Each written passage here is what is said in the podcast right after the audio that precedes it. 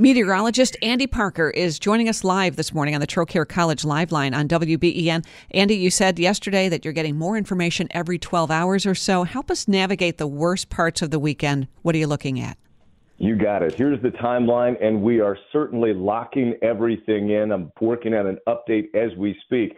This all begins with some rain and snow tonight after 7 o'clock. The southern tier gets about one to three inches of real sloppy snow. Areas in the north towns are going to see rain, but the winds will ramp up. Now, what's important to remember, these winds will be out of the south, so they'll be the similar direction that we had during the day on Tuesday. So that means that the Chautauqua County shoreline will see an impact from these gusty winds overnight tonight.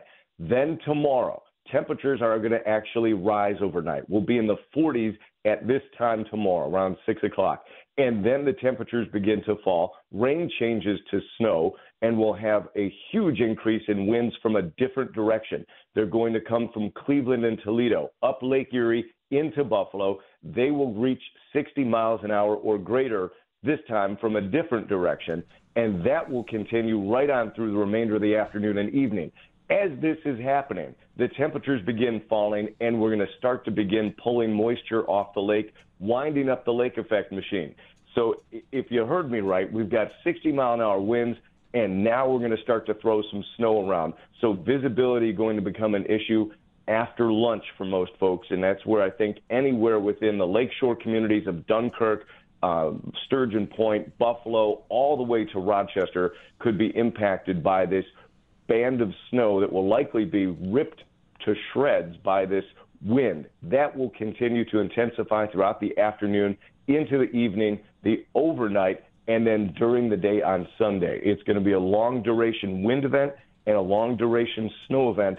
And it appears that there's going to be totals that'll be between 10 and 20 inches by the time we get to the end of the day on Sunday. Ooh, okay. So between 10 and 20 inches uh, within a day's time where should we expect the heaviest snow? Because that's always the big question with lake effect, right? Like, where's this band going to set up? You got it. Hey, the area of impact is what I'm going to call this. Sometimes you see the cone for the hurricanes where they've uh, where they got a cert, a probability that the the probability of seeing the greatest impact or negative impact out of this is going to run from North Buffalo inland all the way through Clarence and then down through Cheektowaga, West Seneca, Lancaster, Blasdell, East Aurora, Hamburg, Orchard Park, Eden, and then uh, further down towards Silver Creek and Dunkirk.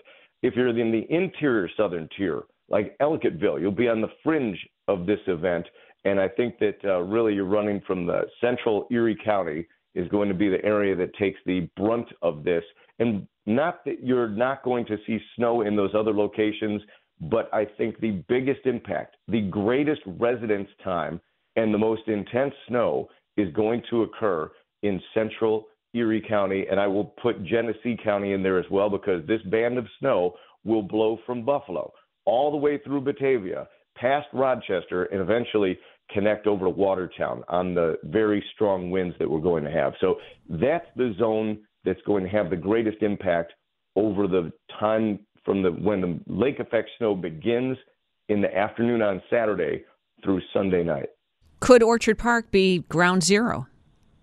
Uh, Orchard Park is within that cone, and they are one of the ones with the highest probability of having a, a very negative impact from both the wind and the snow. Where to to pin down who's going to get 18 inches and who's going to get 12 inches is almost an impossibility at this point because you have the movement of the snow band on Sunday is still up in the air a little bit as to is it going to spend three hours here? Is it going to spend one hour here?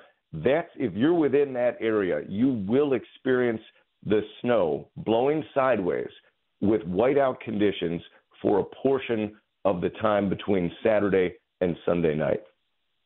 Well, it's uh, great to have you here, Andy. If you want updates, how do they get a hold of you? Uh, what we're doing throughout the weekend, anybody with weather questions, and there are plenty of them out there, you can use our text line. Just text weather to 503 2639. That's a manned line all the time. So if you can't remember that, it's 503 Andy, and you just type the word weather, you'll get an immediate response back. If you have questions about travel, please feel free to text it. It's like having a meteorologist on speed dial. Put it in your phone and save it for when you need it. That's great. All right, Andy, thank you again, and we'll be in touch. My pleasure. Meteorologist Andy Parker, live here on WBEN.